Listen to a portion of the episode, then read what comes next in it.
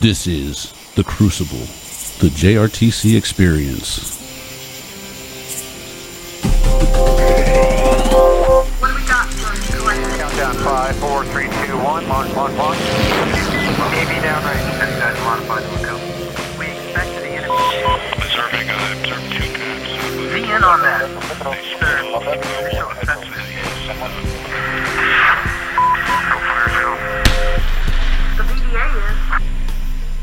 This is Outthinking the Enemy. In this series, we discuss intel warfighting skills and lessons learned in a decisive action training environment for large scale combat operations at JRTC. Hello, thanks for joining us for the best practices of the intelligence warfighting function at the Joint Readiness Training Center. This is our virtual JRTC with a COG called Bringing the Crucible to Your Couch. I'm Colonel John Ives, the Senior Intelligence Officer, Senior Intelligence Observer, Coach, and Trainer. Uh, like I said, we'll be talking about the best practices of the intelligence warfighting function. I have eight of them that we normally brief in a one pager. Even if I emailed you this briefing, it would still just be this one page. Notice how the first bullet has a lot of good information in it. We'll be spending a lot of time on that one. Where we'll be talking about each of these bullets in turn.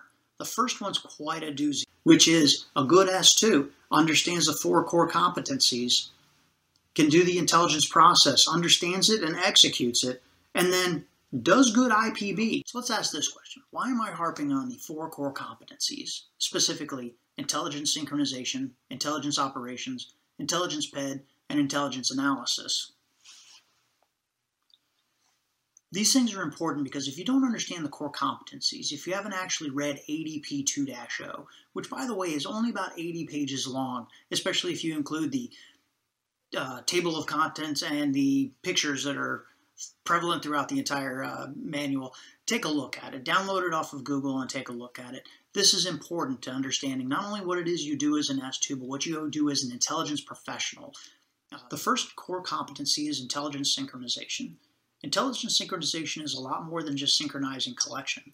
A lot of units come in here and try to synchronize just the collection piece, or they try to synchronize just a couple of meetings that happen at 0500 in the morning to do some sort of an intel update with each other. But that's only part of it. Obviously, synchronizing collection is important. Obviously, synchronizing the team, bringing everybody together to do that morning report or afternoon laydown of what the enemy's doing and what everybody thinks it is. By the way, that's creating a common intelligence picture, so please do that as well. But this is also about synchronizing when does the S2 get that last bit of real information to support the commander's decision point.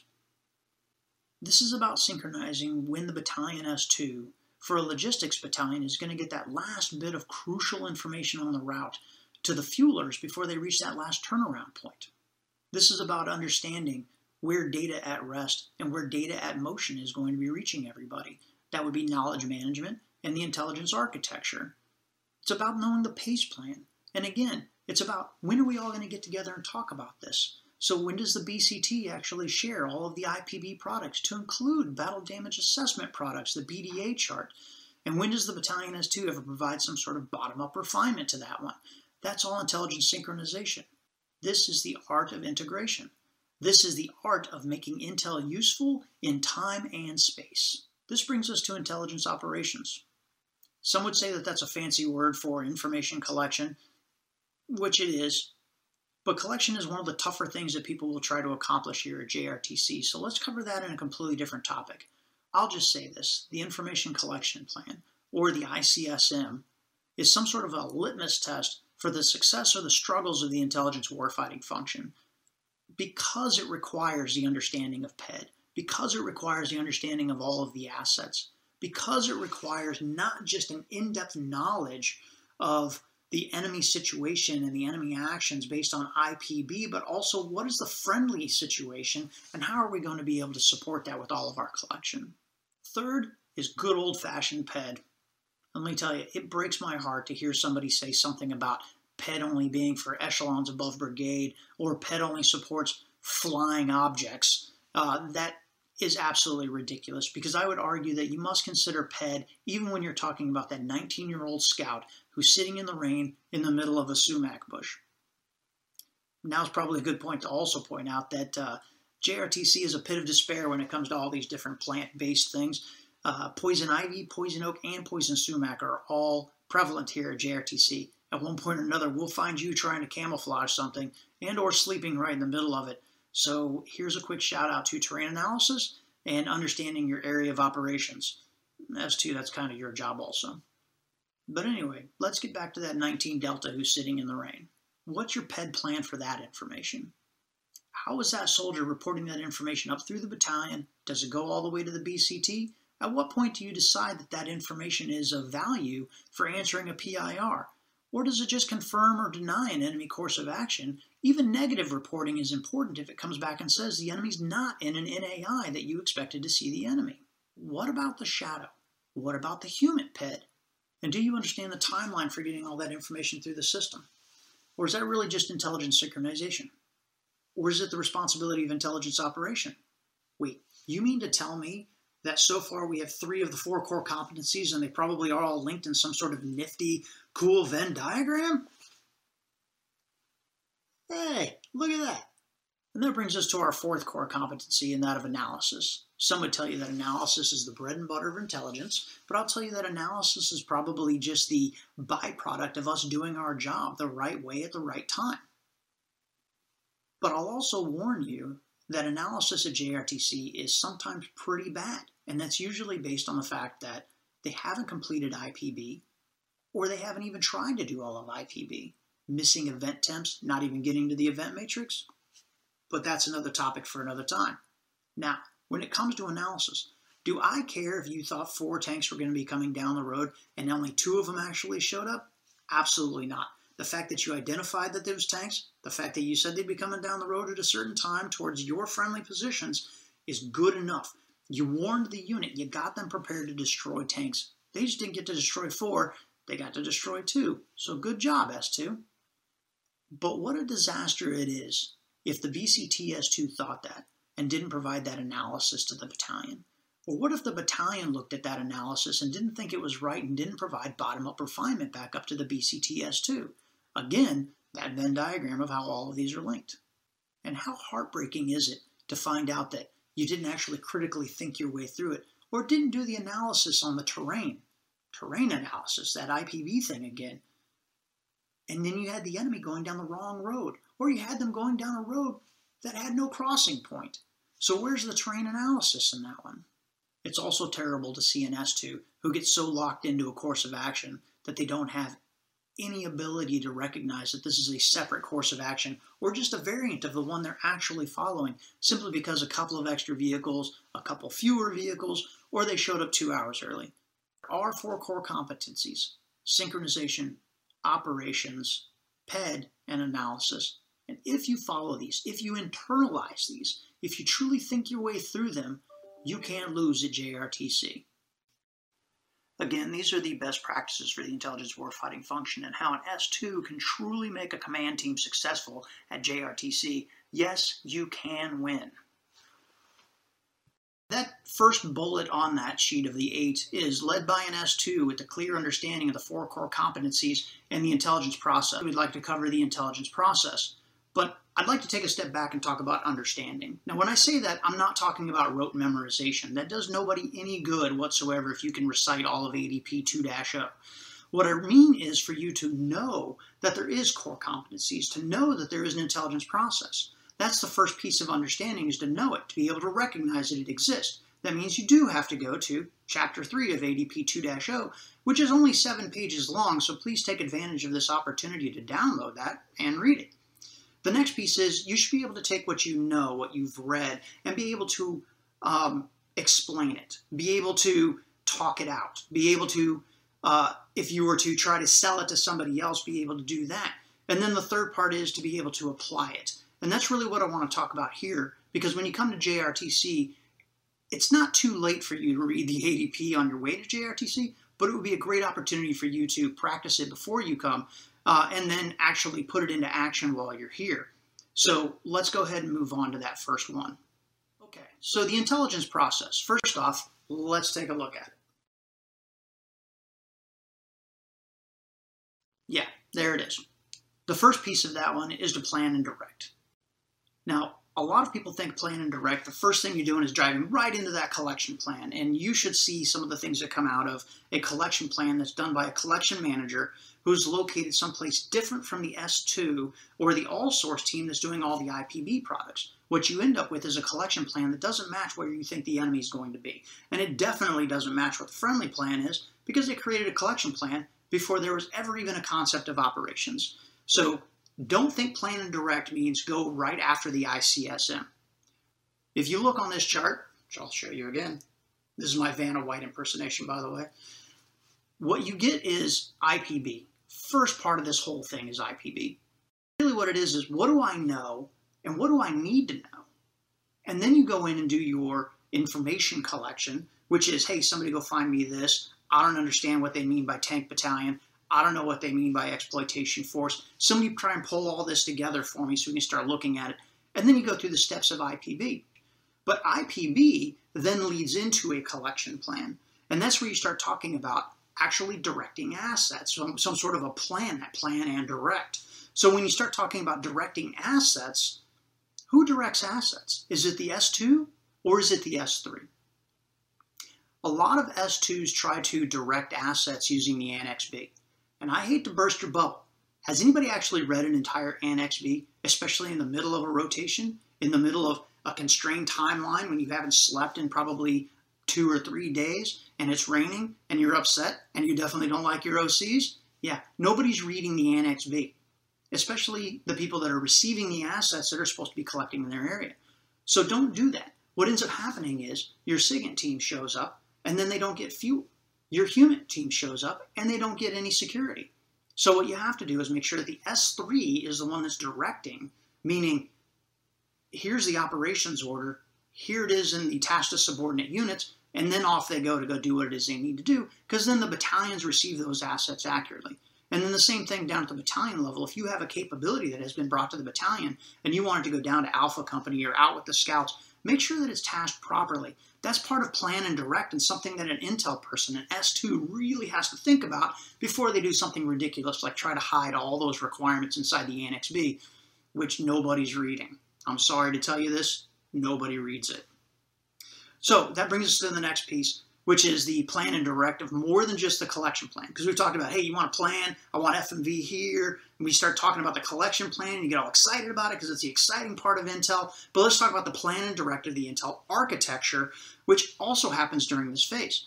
Now, at some point or another, you're going to want to be able to talk to all of your Intel people. So this is where you plan your pace. What is the primary, the alternate, et cetera, et cetera, of your pace plan of how you're going to communicate from BCT to battalion or battalions down to the companies from that scout, not that 19 Delta that's living in the in the rain in a sumac bush. And where's the plan and direct for how you're going to bring that information back and how it fits into everything? Uh, but then it's also, if you're at the BCT level, uh, what's the plan for that uh, data at rest and data in motion? Uh, like we talked about last time, is do you have a knowledge management plan of where you're going to post all these IPB products? Because I guarantee you, you're going to struggle with getting the bandwidth of getting all that information out to your teams, uh, down to the battalions. And then, of course, battalions, not a whole lot of bandwidth of taking those cool products you're putting together and getting them to the company. So, what's your plan of how you're going to share what it is you have with people and then get some sort of feedback back? So, this is the part where uh, a, good BCTS2 or Battalion 2 says, okay, I'm putting together this great, you know, IPB, I've got a great sit temp or whatever, and you send it out, uh, and then you get nothing back because part of your plan didn't include, I want feedback within three hours, or I want feedback before you complete your portion of the sit temp. So you come back to me and say, hey, I'm not buying it, boss. Let's talk about this a little bit more. And that's something you need. Part of your plan and direct means also when you plan for the shadow to go out and do collection, you've got it going, you know, deep, or, or you've got a gray eagle doing part of it and shadow doing another part, and then you've got scouts doing another part of, of the of the NAIs in depth, if you will. Um, but then your shadow platoon leader goes and sits with the BAE um, or the BAO and, and comes back and says, I can't hit any of those NAIs. When was the time in all that planning and directing where that shadow platoon leader comes back and says, I can't go that deep. Somebody's going to shoot me out of the sky. And here's a hint somebody's going to shoot you out of the sky. So think your way through this one of how you want people to provide feedback as well, because that's part of the plan and direct phase also. Okay, now let's move to the collect and process portion of this one. Now, this is where you talk about uh, the execution of collection, uh, but then also the initial processing of information. And in some ways, is really like the uh, the single source processing of information. So when you look at the collect and process phase, this would be you know the shadow going out uh, and doing that FMV collect, and then you've got somebody watching the OSRVT or, or whatever you're using to, to look at the video, and then your analyst is, is taking that initial look and providing some sort of information. That's the collect and process phase. Uh, this is an important portion of it, and people get very excited and they want to skip right to it. But if you don't do that plan and direct, because I'm going to harp on that one, if you don't do the plan and direct, you can't really do the collect and process piece. Uh, but this is a good time to throw up this chart once again. Okay, so take a look at this for a second. And notice that there's these other circles inside there that talk about the analyze and assess piece. Now, this is the part where people say, I've collected, I've processed, so therefore I'm analyzing and I'm assessing. And they really talk about the analyzing and the assessing of the information. Yes, absolutely important. But like I said, some people say that's the bread and butter of intelligence is doing that analysis. But if you're doing everything the right way, the analysis is just snapping and popping. It's happening. So take a look at this piece as not just analyzing that, yes, I've seen a tank in the NAI, and so I assess it to be this, um, and now I'm analyzing the situation and I'm saying this. That's just analyzing and assessing the information. But let's analyze and assess the value of that collection asset at this point. If you've seen that there's something in that NAI and it's confirmed or denied, do you need to continue to follow that tank for the next eight hours of your gray eagle time? Probably not. But you'd be amazed how many units show up here and think about in that they've collected, they've processed, meaning they've analyzed and they've assessed as a part of this big circle. Here it is again. As part of this big circle, analyze and assess, and they don't ever really take a look at the assets themselves to say, is it time to move the SIGINT team? Should my human team be on the front lines of my defense at this point, or should I go ahead and move them someplace else? Where's the assess and the analyze of that, especially coming right out of that collect and process phase? So take a look at that one and think about it for a minute. Okay, this brings us to the produce phase. Uh, so if you take a look again at our cycle, uh, in the produce, we're talking about the producing the production of all source materials. We're talking about taking all of that individual SIGINT, HUMINT, uh, the all source, or I'm sorry, the uh, the FMV, and bringing it in, and the all source team really sitting down, putting the brain together to create a product, something they can kick out. Uh, but it can be a lot faster than that. Also, keep in mind that if you already have, I'm sorry, I know I'm gonna, I said I wasn't going to touch IPB, but let's go back a moment and talk about in the IPB process. If you have a good event matrix, then you understand when things are going to happen and what they mean. Meaning, if you do find a tank in this NAI, it means that the exploitation force is going here. So if you take a look at that, the, the production phase kind of becomes uh, the current ops captain suddenly jumping up and yelling, Attention in the TOC, I got course of action too, or whatever it might be. So don't get wrapped around the whole concept of this is the part where the all source analyst creates a PowerPoint briefing and kicks out a 10 megabyte product over a system that only pushes at you know 1.8 megabits per second. So take that in mind that production is not always just producing a product. It can just be somebody saying, we've collected, we've processed it, meaning I've thought about it. I've done the analysis and the assessing as a part of this whole circular process, and now I'm producing something that is of value because sometimes that of value is literally somebody just yelling, I got tanks. Um, but this is what they mean is that next part, and that's the, the production piece. Now that brings us into dissemination. So if you look at the chart yet again, uh, we have dissemination. Uh, dissemination, I know I harped on this one last time talking about the core competency of PED, and the D of PED is dissemination, processing, exploitation, and dissemination.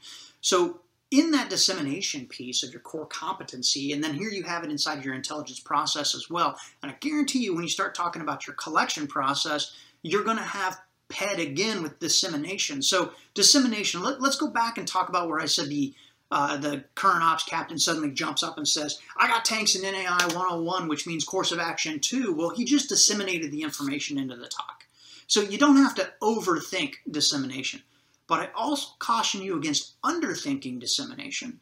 all too often the underthinking of dissemination happens because of the plan and direct piece of this big circle, okay? The plan and direct piece of it all. Uh, they're not thinking about how's the data going to get from the BCT to the battalion, or how is the battalion S2 really going to get that information to the scouts who need to know something at that last moment, or how's those scouts going to get that information back in here? So thinking about dissemination is multi-layered, it's multi-int, and it's four-dimensional because it's not just how things are moving left, right, and up and down, but it's also how are things happening across time because your dissemination piece changes.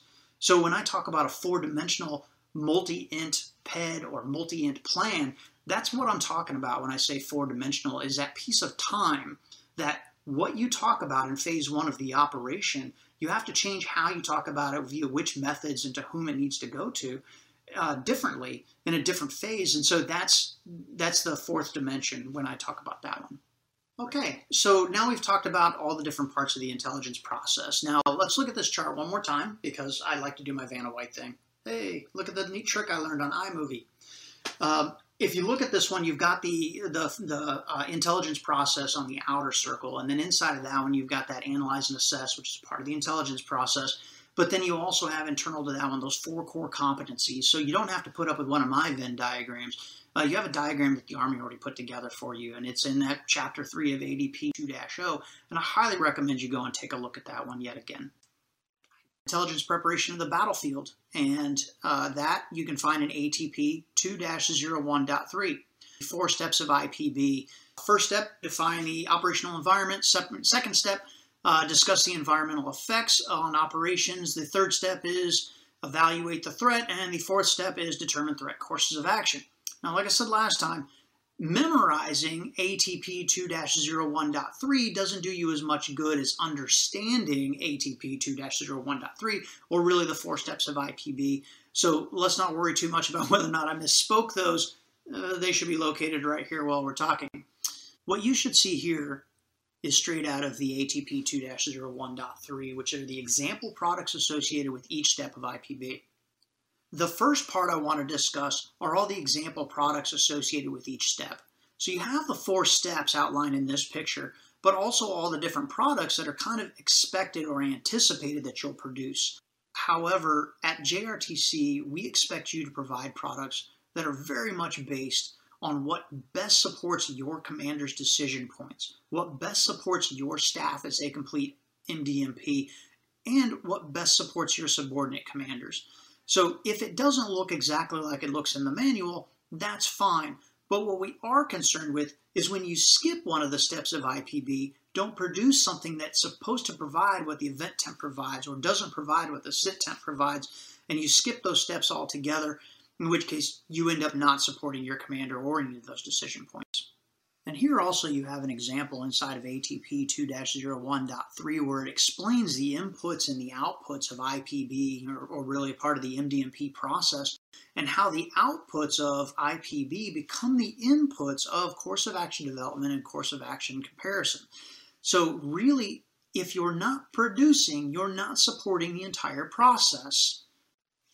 So let's talk about that first point of defining the operational environment we don't see a whole lot of issues here at JRTC where people come in and they start outlining Alexandria or they're talking about NTC when they're actually at JRTC. We don't have really a big issue with that one of defining the operational environment as far uh, area of operations, area of interest, giving the general outline of the terrain and the weather. Yes, it's rainy. Yes, it's swampy. Got it. Uh, so nobody really has a problem with those. So we're going to move right into step two. This is where we start to see a real issue with organizations that aren't really paying attention to the products they're putting out. So what are some of the products that come out of this one? Obviously, the MCOO, obviously weather and light effects. Uh, those are just the three basic ones that come out of this portion of it. Uh, so let's talk about those. First one, the MCOO. The MCOO has to support your operation. It has to support your type of organization. And like I said, it has to be able to support your subordinate commanders staff MDMP and your commander's decision points or commander's decision process. So really, let me ask you this one. Do you do MCOO before you show up at JRTC or do you do it right when you get there and you receive each mission? I say both. First off, you want to do it ahead of time. Just go ahead and do it for the entire area. You get a general idea of what you have. Then, when you get the actual mission, you can dive into that area and redo the MCOO for that area. And the reason I say that is when you do all of JRTC, where you're looking at, I don't know, 20 or 30 kilometers left and right, and then uh, 15 to 20 kilometers north and south, and then you really don't dig into the details. But when you get the actual mission that's coming to you, you might look at it and go, I'm really only concerned with about a six or nine or 10 square kilometer area. Maybe I can just drill into that one and really focus on what it is I'm trying to provide. Plus, you have to imagine that the MCOO changes. Yes, the MCOO changes based on what's happening inside your operational environment. So, for example, let me give you this one Strykers with an infantry battalion doing an operation. The Stryker, or correction, the BCTS2 uh, creates a MCOO, uh, hands it down to the Stryker unit. The next day it rains, and it doesn't rain a little. It rains for two days straight. They don't adjust the MCOO to talk about the changes in where the water went, whether or not the roads are muddy, whether or not the Strykers can even go down the road that they originally planned to do. So what ended up happening is the BCT attacked with Strykers down the one part of JRTC that you definitely cannot take heavy vehicles. The entire operation was suffered because nobody updated the MCOO and updated that conversation. So the MCOO isn't just something you create before you get here, and it's not something that you create at the beginning of MDMP and then don't relook. The MCOO is not, eh, you redo it, you do it again, and then you pay attention to it all the way through. The next question we get a lot when it comes to the MCOO is whether or not it should be digital or analog. Completely up to you and what it is you like. Personally, I want my geospatial engineer creating some sort of a MCOO digitally so that we can look at that one. And then I want to hand it off to somebody who's really good at the MCOO and have them do an analog version of one. Give it to one of the soldiers, give it to one of the NCOs, give it to one of your junior officers, and have them run through the MCOO. Just really dig into it analog to see where's the difference. And once you've had that person do an analog version, make them your expert on the terrain. Ask them that question every time it starts to rain or it starts to dry up. And you say, wait a minute, if it starts to dry up, are we going to see more dust? Terrain guy, what do you think? And have your terrain person look at it again and go, ah, yeah, yeah, yeah, I remember this. I had a geospatial engineer tell me, I don't update the MCOO once we get to JRTC because, and he actually he said this, with all due respect, terrain doesn't change. And I argue that it does, absolutely does. But if you have a person who's done an analog, they know it. I mean, they got it right up here. They completely understand the impacts of terrain or the impacts of weather on terrain, but also just the different changes in the terrain as it goes through, as you move through the operations of JRTC. So take a look at that one. The next question we get on MCOO is whether or not the MCOO is one size fits all. No, it isn't. It absolutely is not. The BCT can do a MCOO and get that general idea of what's the entire BCT going to be doing at JRTC, but then you bring in the Strykers. Then you bring in the artillery. What about aviation? Think they need a little something different? How about your BSA? The logistics battalions all too often rely on the BCT MCOO, or they do one, but it's kind of at the same level as a BCT MCOO because they're overly rambunctious about having to do the routes across all of JRTC, which is correct, but it's really not that hard to do, and you could probably count on a geospatial engineer to help you out. So let's be more specific. A logistics S2, say the BSB S2, could be taking a look at this whole thing and say, where are the curves in the road where a fueler or a HEMTT is going to have a hard time making that turn?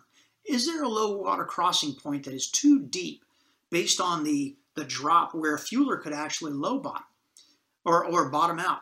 Uh, those are the types of questions that a logistics uh, S2 could be asking. But also, then when you get closer to the battle and saying, well, we've got tanks, which I'm not used to because I'm an infantry battalion S2 who went to logistics or whatever else it is. I'm not used to this one. Let me ask the question of how much room does a fueler need to turn around? And when's the last turnaround point before they reach the tanks? Just in case the tanks are in contact, I can have them turn around and come back because they're going to get blown up. Or maybe the tanks can meet them at that last turnaround point. That's the type of terrain analysis that a logistics S2 can be doing to support the larger BCT mission, but you really have to think your way through that one. And let's talk about the BSA itself, if you're going to do a MCOO for that matter. How, what's the slope like? And when it rains, is the rain all going to flow down to where you're trying to store up all of your ammo? Or how about your sleeping area? And what about the natural lines of drift when it comes to the defense of your BSA? Because guess what? Geronimo's in the woods and they're coming after you. It's going to happen every rotation. So just go ahead and figure that out now. If I'm going to set up my perimeter, where's the natural lines of drift? Because humans are humans and they're going to take the easiest route to get to you, especially when they know BSAs don't do a great job of securing themselves. So here's your opportunity to actually drive that S2. Now let's talk about light and weather. All too often you see a chart that looks like this. If you're looking at this chart right now, what you're seeing is this just the standard picture that units provide. If you really try to apply some sort of so what to this one, you can look down at the bottom and see the, the different color schemes for what's going to be affected. A lot of units don't adjust these things to meet exactly what their unit is concerned with when it comes to weather. For example, do the antennas need to be brought down? Do we need to move from the low ground to the high ground based on the rain that's coming? Do we need to be concerned about low water crossing points? A lot of these so whats don't really come up in conversation. Let's zoom in a little bit and look at this light data. The particular unit, who shall not be named, that provided this light data, look at that information about when the sun is rising and when the sun is setting. That doesn't make any sense.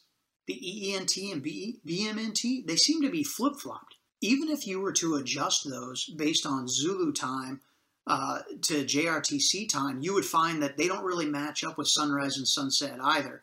So I'm a little concerned as to what type of data. Now, this particular unit, we went back to them and said, take a look at the data and try to come up with the effects in the hopes that in that coaching they would actually recognize that this was some sort of an issue. It took them almost the entire rotation to find this problem. So I asked the question then, what kind of so what or what kind of value are you providing with your light and weather data if you're not willing to really even take a look at it during IPB?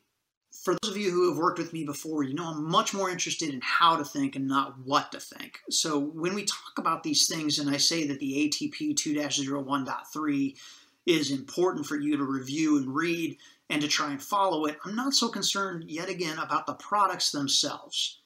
So I really want you to pay attention to how to think about IPB. So, like I said, if you're not thinking about the weather and you're not thinking about the light and how it affects, are you really thinking about the enemy and are you really thinking about the event matrix later on?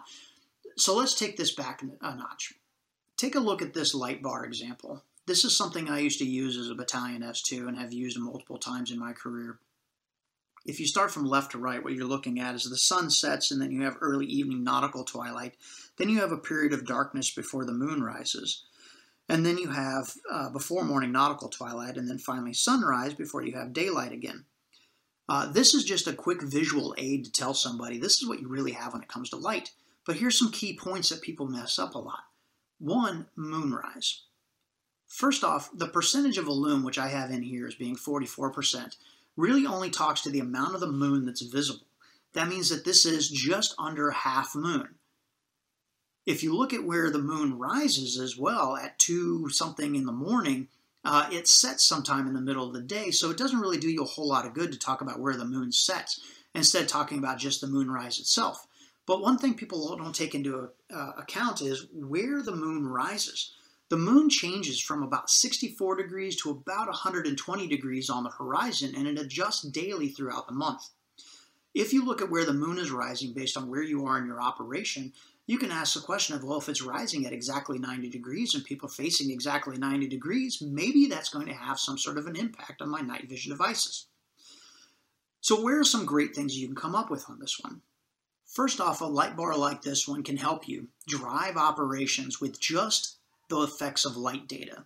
As an example, what direction are we facing? If you happen to be facing the sunset or you happen to be facing the sunrise, are you going to be driving straight into it? And if so, is that going to affect your speed, your spacing? Are you going to have issues being able to see what's going on?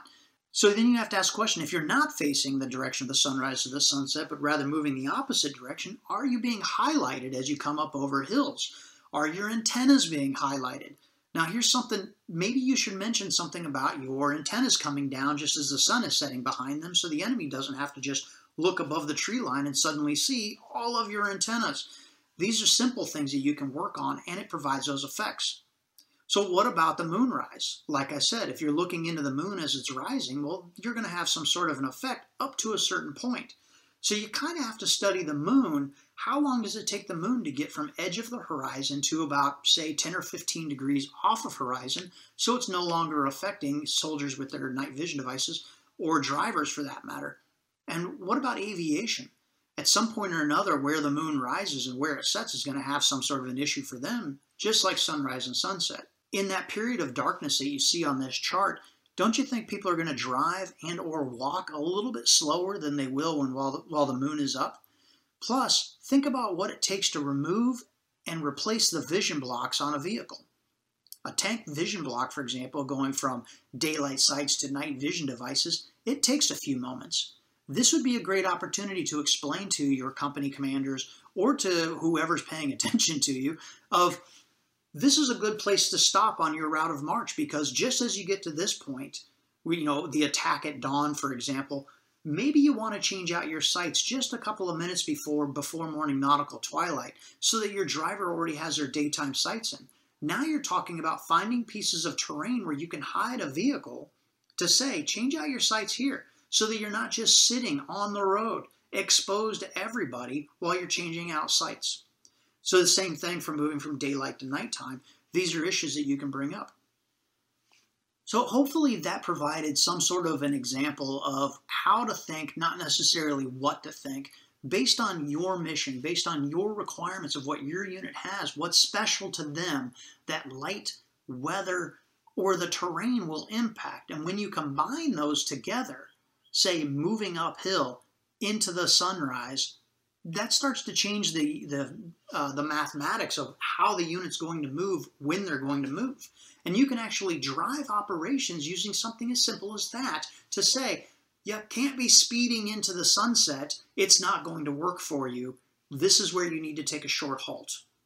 Have those types of conversations with your team, and don't forget the things like humidity, where the dew point is because maybe you don't want your infantry down in the low ground just as the unit, or just as the uh, nighttime reaches dew point.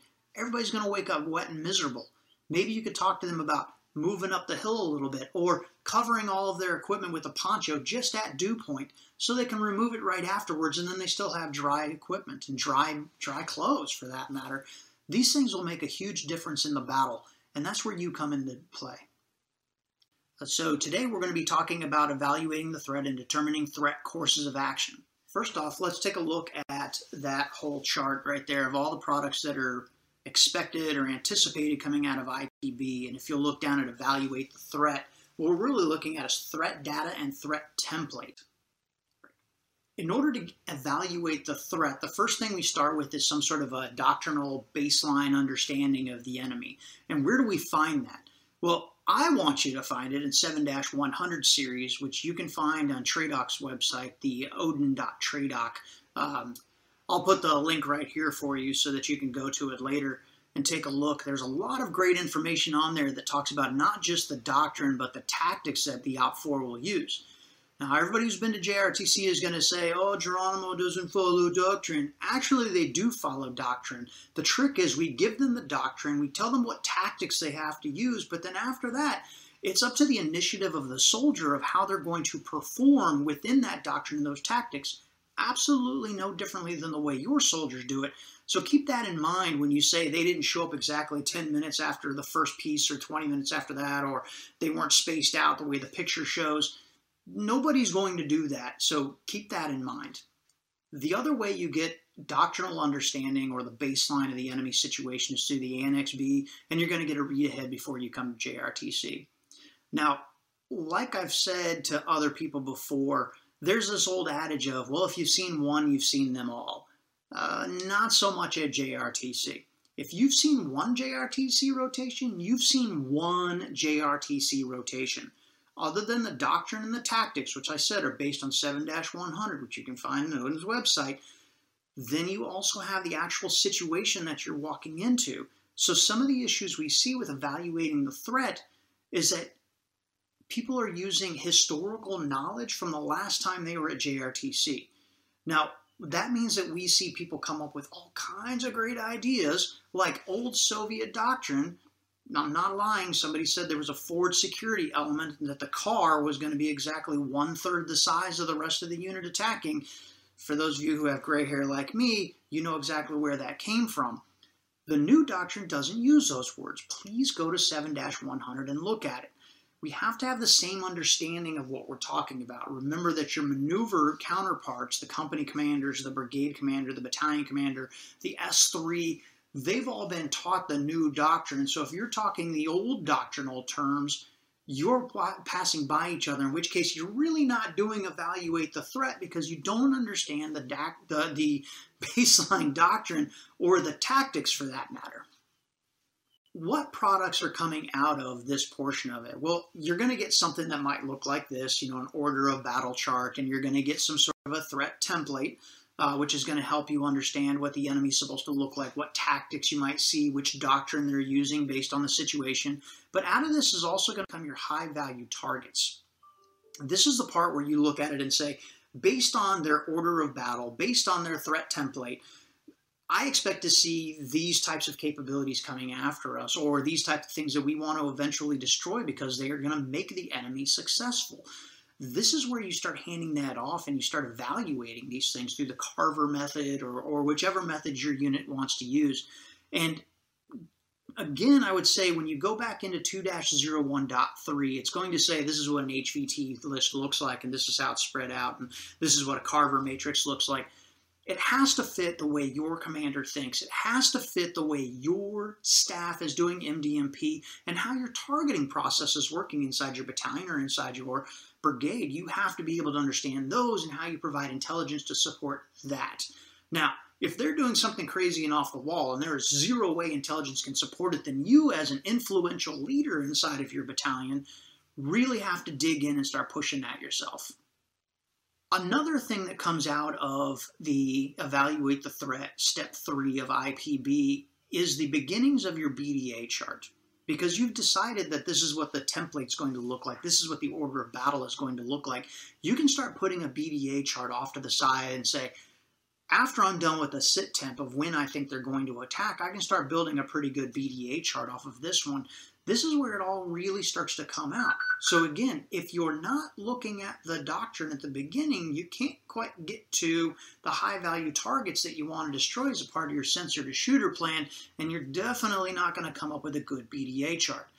And that brings us to our next piece, this is the exciting part in my mind because I really like this stuff, and that's determining the threat courses of action. This is where you start coming up with the sit temps and the uh, the enemy course of action statements and maybe an enemy course of action sketch. I mean, something really cool that you can show, that you can display. This is what I think the enemy is going to do in time and space.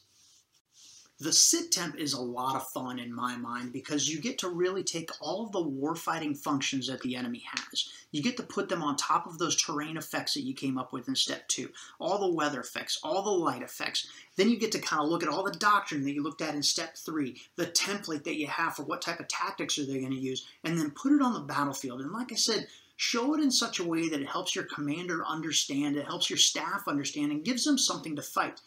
Because remember, if you go back and look at those, what are the outputs of IPB, right back into the inputs of IPB, uh, you find that this is one of those things that goes right into course of action um, um, development and then course of action approval, uh, course of action analysis, like all of that stuff that they're looking at the sit temp and the event temp and the event matrix. So this step of IPB is where it all really starts to come together. To me, that is fun because it's showing the enemy in time and space.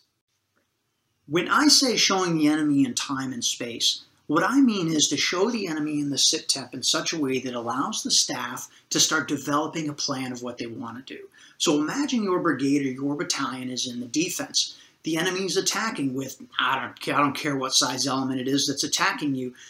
You want to show it in such a way that allows the staff to start developing defensive positions. Where do we want to kill the enemy? So you want to show the best location of where you can kill the enemy. That's terrain analysis. Then you want to be able to show how the enemy is going to be arrayed when they get into that space. Is that the part where they start spreading out and attacking? Is that the part where they engage their engineers forward to breach? Or are they all still stacked up and you're killing them in surprise? Probably not. They're going to pretty much know exactly where your defenses are before you're done digging them. But This is a great opportunity to show where you think the enemy is and what you think they look like just as they make contact.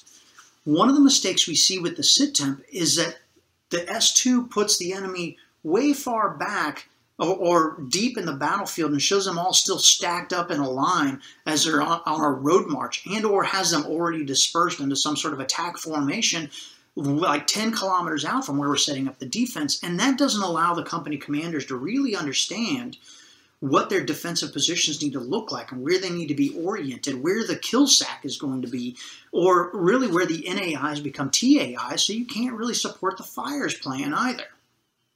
One of the other issues we see with the sit temp is the BCTS2 team puts together a sit temp that has a 2 by 2 kilometer size diamond uh, on the advance and has an arrow with you know the double-headed arrow. This is the main effort, and it's this gigantic diamond coming at you that covers over like three different routes of march or, or avenues of approach that it can be taken to come at you, and then hands that to the battalion and goes, "Hey, here you go." And then the battalion never provides any bottom-up refinement to that one if you've already worked it out between the BCTS2 and the battalion to say, hey, I'm only going to give you this kind of garbage, like I'm just going to throw this gigantic diamond on top of you, and you provide something back to me that shows it appropriate to echelon, meaning brigade looking at companies and battalions looking at platoons and below, I should be showing from the battalion back up to the brigade of actually you put this big diamond over three routes, but I think it's really going to be more this route, and the exploitation force is going to come this way, but an enabling attack is over here, and blah blah blah. If that's what the battalion wants to provide up to the brigade, then it starts to make a little bit more sense. But what we see a lot is that you get this gigantic diamond, and then the battalion takes that exact same diamond and then just splits it up into three smaller diamonds, saying those are the platoons. And then nobody takes the next level, the next step to say, where are all of the important pieces of that attack? Where's the anti tank uh, weapon systems? Where's the air defense? All of the warfighting functions end up not being identified. Or they just put a big giant diamond 10 kilometers back and say, artillery. It would really help the fires plan if you came up with a good spot of where you think it's going to be. And that brings me to the next point of the sit temp. You're not alone, S2. You're not alone. Reach out to people who are smarter than you. And yes, people are smarter than you. Get over it. The piece you need to think about is your NCOs have been doing this for a long time. Take advantage of one of them and ask them to take one of the warfighting functions and learn it better than anybody else. Tell them to go figure out what an engineer looks like as they're attacking a breach, the enemy engineers attacking the breach. Have them go talk to the engineers and learn something about that. And then when it comes time to developing the sit temp, you go, You're my engineer person, go for it. Get one of your soldiers to go talk to the infantry. Get her to go talk to them and say, Hey, I need to understand what the infantry looks like in the defense, especially in an area that looks like this. And any infantryman can walk you through that and say, this is what I think, this is how I would array my defense if I had one anti-tank weapon system and a couple of crew served weapon systems, and this was the route, and this is what I expected to see. This is how I would establish it. And then she can come back and be your expert on this is how the infantry is going to set up a defense. But this is also an opportunity to just go and grab the division engineer or the brigade engineer pull them in and say, hey, walk me through this one. How's the enemy going to set up a defense? I mean, I think they're going to make us turn and go over here because this is where they want to kill us, but I don't understand how they would do that. Please tell me where the obstacles are going to be so I can give that to the battalion. The battalion can send the scouts out there to go confirm or deny the obstacle belt so we can confirm or deny that course of action. Use the experts that you have available. And then, of course, the last thing we see when it comes to the sit temp is they don't take the terrain analysis, the weather analysis, the light analysis, the threat template, and all that and bring it all together. What you end up with is they just took the threat template and threw it on top of the map and said, go forth and do great things because they don't really understand the terrain or the weather. And, that's a little heartbreaking for me because, like I said, this is the fun part of doing this kind of tactical intelligence stuff is that determining the threat course of action. You kind of get to be the bad guy for a little while and have some fun with it and then fight your S3 in the wargaming because this, this is the part where you get to say like, no, no, my, my plan's better than yours and make the three beat you. That's the part that twos all too often just automatically assume the three's going to beat me anyway, so I don't care. No, make your three earn it really make them earn it. That brings us to the event temp. The event temp is, as everybody knows, multiple sit temps slapped on top of each other so you can identify where the differences and the similarities are, so you can identify the NAIs, come up with the decision points. How are you going to determine what's inside those NAIs, blah, blah, blah. And so you come up with that. And if you didn't have time phase lines on the sit temp, which I know it says do that now, I didn't grow up that way. See, doctrine changes. Um, if you didn't have the time phase lines on your sit temp, this is where you would then make sure all your time phase lines are on the event temp. So now you've got multiple time phase lines, lots of NAIs, a couple of decision points, and then, of course, multiple different versions of what the enemy is doing. Let me ask you this then is the event temp of any value if you were to just hand it to somebody? I'm going to go ahead and tell you no. I can look at somebody else's event temp and just immediately my head explodes. I have no idea what's going on in that event temp. It takes me a long time to figure that out. I can look at the one I created and go, yeah, I get it. And I can brief somebody on it. You see, this part is this course of action, this part's this course of action, this part's this course of action. But that doesn't mean I can hand it to somebody else. We have a tool that allows you to talk through your event temp. It's called the event matrix. The event matrix is the Word or Excel version of your event temp. I cannot tell you how many units come through here. Actually, I will tell you all of them all of them, at one point or another, fail to create an event matrix. Every one of them. I don't understand it. It's the last step. It takes all this great stuff you did terrain analysis, weather analysis, light analysis, evaluating the threat. You've come up with multiple courses of action. You've got a great idea of what the enemy's going to do. You put it on event temp. You've got a reasonable number of NAIs. You've got a couple of decision points. You've got HVTs. You've got a BDA chart. And nobody knows what the hell you're talking about because you never came up with an event matrix. Now, how I sell the event matrix to people to say, this is how you create one and or this is how you make sure that your people want one is as to if you want to go to sleep, have an event matrix. Because the event matrix says, I expect to see this happen at this time, at these locations, this is what it means, and this is what you do with the information. That's your event matrix. I expect to see T80 somewhere in this NAI. I think it means course of action one. If you see these things, tell current ops. Call the shadow and move it over to verify, whatever it might be, and then wake me up. But if you want to stay there the whole time because you're the only one who knows your sit temp and your event temp and you're and you're going to sit in the TOC the whole time, you will fail. Your event matrix means you can go to sleep. Give that a try. But more importantly, your event matrix also leads to the collection plan. If you're creating a collection plan just off of the sit temp, or you're creating a collection plan before you even started IPB, you're wrong. Your ICSM is taking your event matrix to the next level, which is this is how I'm going to see it. These are the methods. These are the times that I expected to see it. This is how I'm going to go see it. Well, if it's no surprise to you, I get very excited about this part of IPB because, like I said, you get to have a lot of fun with it. But it's not the end all be all of IPB. You have to start with the basics. They say we don't have a problem with people understanding the area of operations and, and uh, area of interest and the general understanding of, of the terrain and the weather. Uh, where we start to see issues is when we ask people to put effects off of the data that they've collected on the weather and the light and the and the terrain. And then when we start talking about evaluating the threat, they reach all the way back into antiquity and start talking about insurgencies and uh, villages that don't exist. They've either been razed or we've changed the names of them two or three years ago, and yet you're still using those names. It tells me you didn't even try to do step three. So if you're not doing terrain and weather analysis, and then you're not really thinking your way through the doctrine or the actual situation that you're fighting, how are you ever really coming up with a good course enemy course of action? And then therefore, how's your collection plan really going to look? So everything hinges on this very beginning of doing IPB. I cannot stress it enough. And that really closes out the first bullet of our eight, which is a good S2 understands the four core competencies, can do the intelligence process, understands it and executes it, and then does good IPB bullets. Uh, specifically, we'll be talking about the second bullet today First, let's talk about what I mean by intelligent systems. Obviously, I'm talking about getting your TGS up and operational. Of course, I'm talking about getting your DCGS architecture going. Of course, I'm talking about your GeoInt workstations being operational with both licensing and software, and your people actually having passwords and being able to get into their account. Yes, that's been a problem at JRTC. But what I'm also talking about is what does your intelligence system look like internally to your battalion S2 shop, to your BCT S2 shop? How does the BCT S2 and the MICO come together? What does that system really look like of personnel, personalities, and how does the communication piece uh, work amongst you all? So what I'm also saying in this one is don't just practice getting your GWS up and operational or getting your GBS up and going, but I'm also talking about making sure you bring the team together so that that system is operational as well. You've got a year, year and a half, sometimes two years of, I know when my JRTC rotation is going to be, so how am I going to get after that training?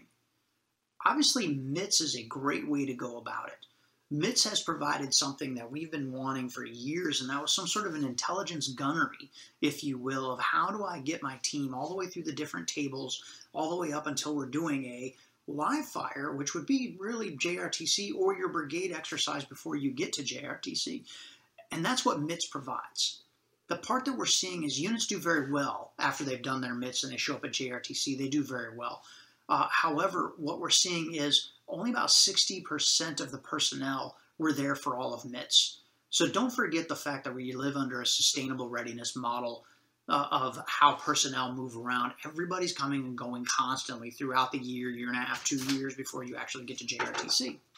Many moons ago, uh, again, I will refer to the gray hair. Many moons ago, we used to have a program called Green Week, where new soldiers would come in and get kind of spun up on who we are as an organization, uh, what it is that we do for a living, get some of those basic 10 level skill tasks done so they could then show up in the field and be a part of whatever exercise we were in, whether it be platoon, company, or battalion, or, or squadron level activities.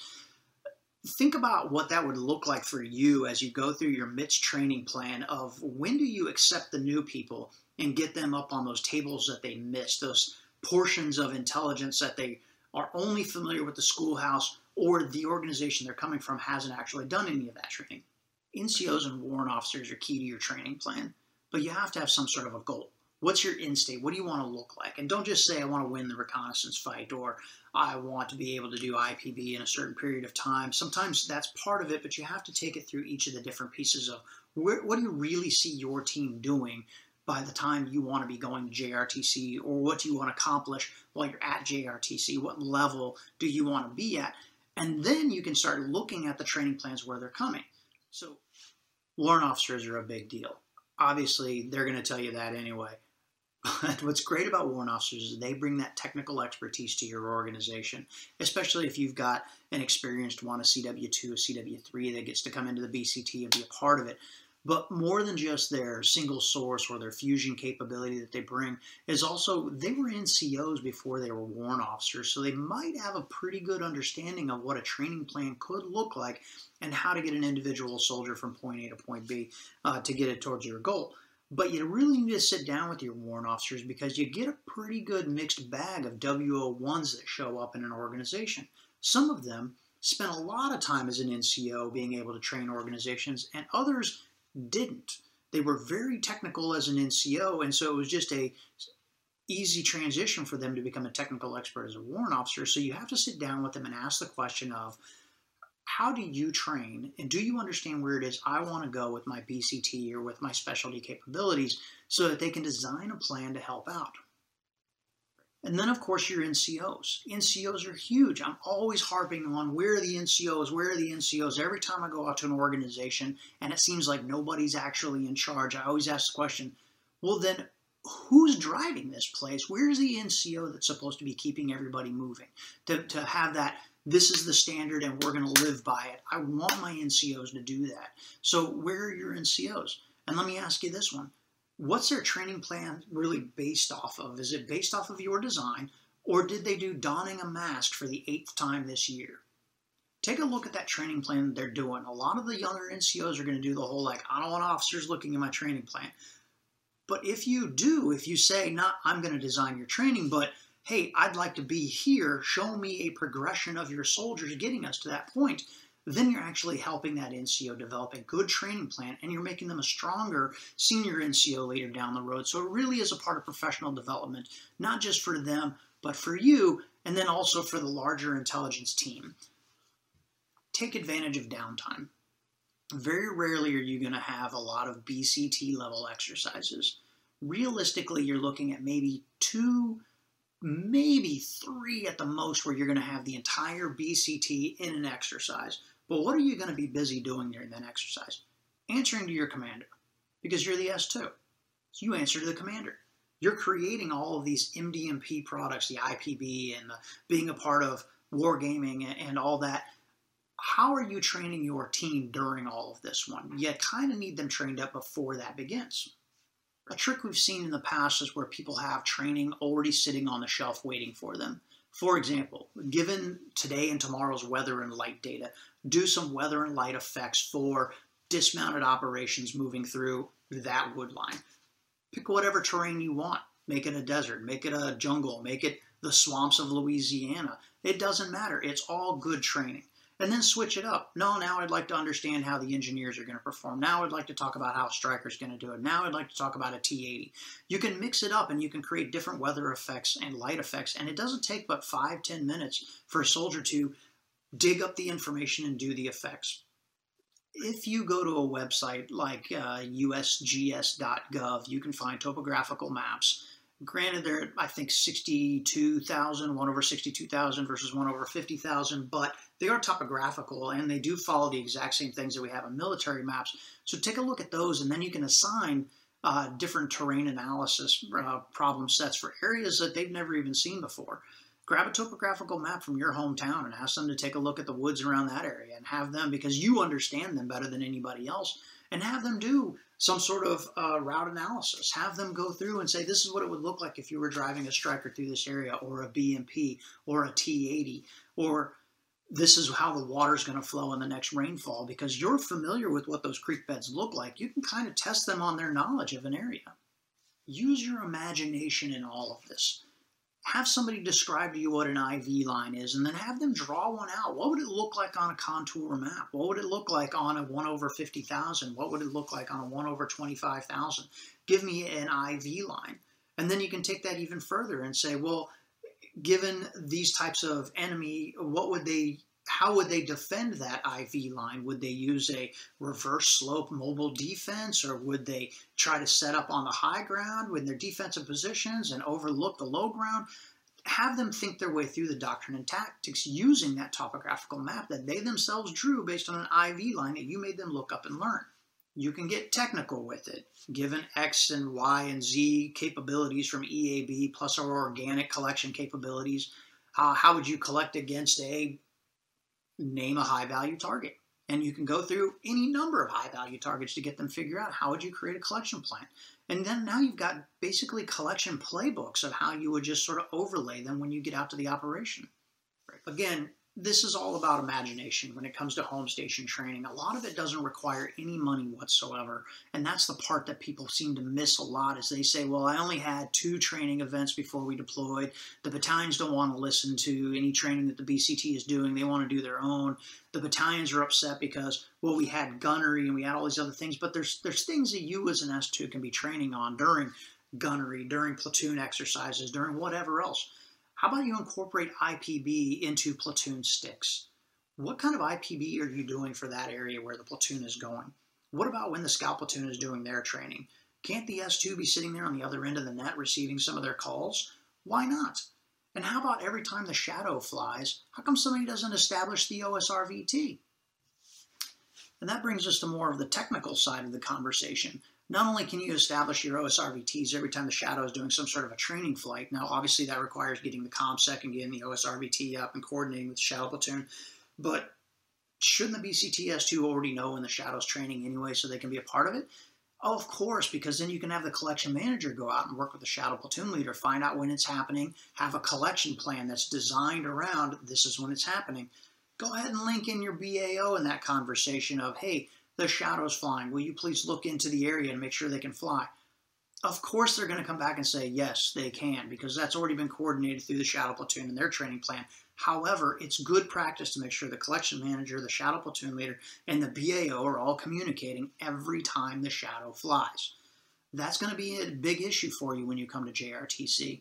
But more importantly, it also gets the shadow platoon leader in a, a, relationship with the collection manager where they can come back and say, no, I can't collect over there because I'm supposed to be training over here. So bring it online, buddy. Let's get this collection plan that actually matches where we're going to be flying. You can also establish your TGS in the motor pool. Get your GBS up and running. Get your Trojan network up and going.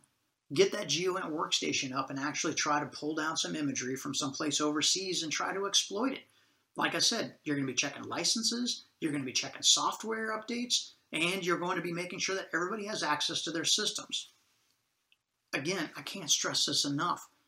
Units show up here all the time with a KG250 that is dead. It takes about anywhere from 30 to 60 days of no use for a KG250 to die, and they cost over $10,000 to replace. So, why aren't you pulling that out of the safe and putting it into use? How about your workstations? How many units have to show up at JRTC and not have access to their workstations until training day five? Don't wait for BCT level training. This is an opportunity. So again, if we go back and look at what today's point was, you'll see it here on the screen, is it's all about training at home station before you get here. Train your equipment, train your people, train your teams. Point was, you'll see it here on the screen, is it's all about training at home station before you get here. Train your equipment, train your people, train your teams. Put it all together and make something. Use your imagination, use your initiative, train your people. And of course, I'm a big fan of the MITS program, so pay attention to that one. Just incorporate your new people into the plan so that they catch up and stay with you as you go through. And what you'll end up with is something closer to 85 or even 90% of your personnel that were part of the entire MITS training plan all the way through before you get to JRTC. And I, thanks for stopping in. I'll see you next time. Be safe, be smart. Thank you for joining us on The Crucible, the JRTC experience. The Joint Readiness Training Center is the premier crucible training experience. We prepare units to fight and win in the most complex environments against world class opposing forces. We are America's leadership laboratory. Again, we'd like to thank our guests for participating. This podcast was created and produced by Mr. John Mabes. It was recorded and edited by Chief Thomas Rich and researched by First Lieutenant Anthony Cho. Intro vocals were done by Mr. Robert Chopper. Special thanks to Captain Jermaine Branch and Mr. Jeff England from Public Affairs. Be sure to like and follow us on social media to keep up with the latest warfighting TTPs learned through the crucible that is the Joint Readiness Training Center. Follow us by going to https colon forward slash forward slash linktr dot ee forward slash JRTC. We'd like to thank our partners at the Center for Army Lessons Learned of the Combined Arms Center, especially the JRTC Call Observations Detachment. Be sure to follow them on social media as well. Follow them at https colon forward slash forward slash www.army.mil forward slash C-A-L-L. Don't forget to like, subscribe, and review us wherever you listen or watch your podcasts, and be sure to stay tuned for more in the near future. The Crucible, the JRTC experience, is a product of the Joint Readiness Training Center.